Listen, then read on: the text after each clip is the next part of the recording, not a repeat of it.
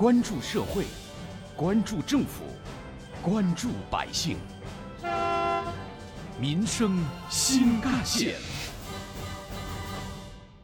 听众朋友们，早上好，欢迎收听今天的《民生新干线》，我是子文。其实早在今年的五月，杭州就召开了老旧小区综合改造提升民生实事发布会。杭州的老旧小区该怎么改，如何管？杭州市旧改办负责人严刚表示，小区改造以居民为主体，由居民点单，让居民发挥全程参与、主动改造的作用。比如，有小区可以请退休人员，或者请有专业优势的居民现场监督改造。鼓励机关、事业单位、国有企业腾出位于老旧小区周边的存量房屋，用于完善社区养老、托育。医疗卫生等公共服务功能，打造十五分钟居家生活服务圈。在今年，杭州市计划改造老旧小区三百个，预计受益居民将达到十五万户。截至目前，基本完成二十五个。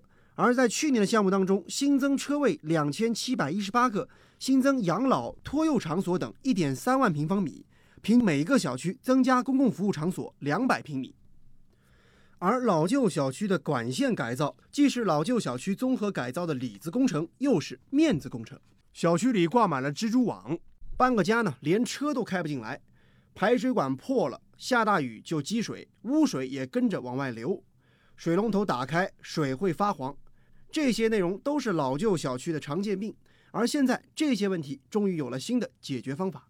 为了切实补齐老旧小区基础设施短板，杭州市建委近日印发。关于在老旧小区综合改造提升中进一步加强管线改造工作的指导意见，明确了出资原则、改造内容、编制改造计划、有序组织实施、填补运维空白、建立长效机制。老旧小区管线改造杭州模式全面铺开。今年杭州的老旧小区改造，蜘蛛网一样乱拉的线会全部住进打着引号的集体宿舍。杭州小河街道广兴新村老旧小区改造之后，新增了一个隐秘的角落，而在这个角落里，多家运营商的通信网络实现了多网合一，并且为 5G 入户预留了空间。杭州市地下管道公司通信事业部经理温成英。未来在家庭应用场景当中的通信，包括电话、包括呃宽带、包括一些电视的点播，以及未来的五 G 的一些信号覆盖，都可以通过这张网的承载来实现。这个时候，就老百姓如果需要呃调整或者是新放呃新申请业务的时候，只需要这里跳线完成，呃户内就不需要重新拉线布线了，直接到户开通就可以了。多网合一的模式在实施过程中，管线走在地下。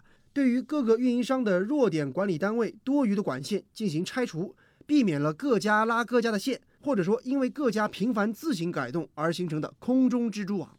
温成英告诉记者：“像这种光纤无源光网络，呃，是完全没有辐射的，呃，因为它是一种无源的网络架构，不涉及电磁，所以这个机房是完全绿色、环保的一种机房。所有的光纤部分都是没有电源负控制部分的。”呃，整个都是从点对点的光纤，只是一些接续的光纤接头的部分，然后一直到分签箱到用户侧，整个过程都是没有电源的接入的。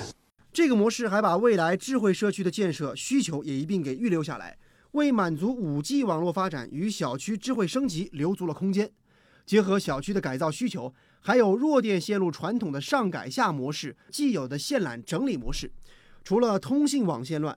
原来悬挂在居民楼周围架空的电线，当然也是管线改造的重要内容之一。稍后我们继续关注，挖掘新闻真相，探究新闻本质，民生新干线。继续回来，我们今天关注的是杭州老旧小区管线的改造内容。在上城区紫阳街道电厂宿舍改造中。原来立在小区围墙周边的电线杆全部被移走了，楼道里破旧的电表全部换新换代，电瓶车也有了集中的充电点，部分停车位上还装了电动汽车充电桩等等。这些微小的改变得到了居民的大力点赞。采访中，家住拱墅区观音桥小区的王女士也希望自己的小区可以改得更美、更实用。我们小区也在进行老旧小区的改造。这些外墙什么的都要重新搞得好看一点，还有我们楼道里的电线也要改造，我觉得挺好的呀。我就希望这个楼下的电动车的停车库可以好好利用起来，多一点汽车的停车位。而在杭州老旧小区综合改造提升管线项目上，杭州市区两级电力、水务、燃气等国有企业也给予了大力支持。据不完全统计，市水务集团正在对一百二十九个小区、一百二十余公里的灰口铸铁管、劣质塑料管等老旧管线进行更换，总投资达八千八百余万元。而杭州燃气集团正在对杭州三十多个小区的燃气管网进行整体的翻建或局部引入登高管改造，提高管网的安全以及用气保障的能力。杭州市旧改办始终践行综合改一次理念，在管线改造中。雨污分流、污水管网同步纳入，按照完成改造后小区五年内原则上不得开挖敷设管线的要求，建立长效管理机制，落实各方管理责任。经初步排查，今年已经有一百八十五个创建污水零直排小区，结合旧改对排水管道再梳理、再提升，二百五十二个小区同步实施污水零直排工程。这次的指导意见还明确要求，管线后期的运维。要纳入老旧小区的长效管理机制。本轮旧改同步实施的弱电架空线上改下工程当中，属地政府出资建设部分管理的责任主体为街道和乡镇，街道乡镇可委托具有相应能力的专业单位承担日常的运维工作。弱电管线单位负责由其出资实施部分的运维管理工作。供电、供水、排水、燃气管线运维管理的职责分工，按杭州市现行规定执行。有关于我们今天关注的杭州市老旧小区管线改造的内容，接下来您将听到的是本台特约评论员、社会治理专家、浙工大教授吴伟强的观点。老小区提升和改造到底要改成什么样子？要达到什么目标？其实这一直是个问题。我认为至少应该符合三个准则：第一是安全性，第二是功能性，第三是舒适性。管线的改造其实也应该符合这三个原则。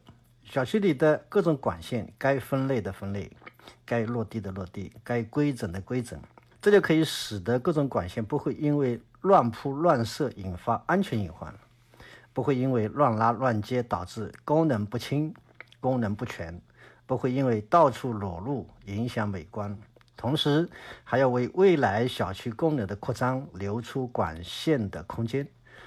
这本是一件理所当然的事情，但是管线的类别很多，加上老小区建设年代已久，各个时期的标准不同，不同管线所有权单位的做法更是千差万别。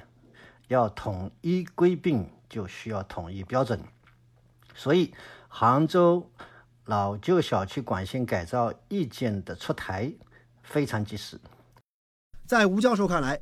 老旧小区的改造当然是惠民实事，但是这其中牵扯的资金、人员、管理方式往往也非常复杂。想要把实事办好，就需要多方支持。有人说这是一件非常简单的事情啊，其实不是这样的。任何一条管线都有所有权单位，所有权单位包含了不同层级的企业和部门，有国家企的央企，比如电力、电信；有市区两级的企业，比如说。水务、燃气，每一种管线其实都代表着权利和利益。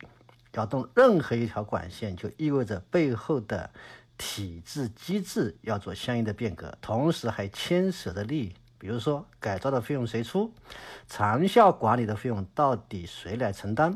所以，这个整改其实是非常难的。因此，管线的改造目的在于提高小区的。安全性、功能性和舒适性，实际上它的背后是什么呢？是基于为老百姓利益着想而牵动了组织变革、体制和机制的变革。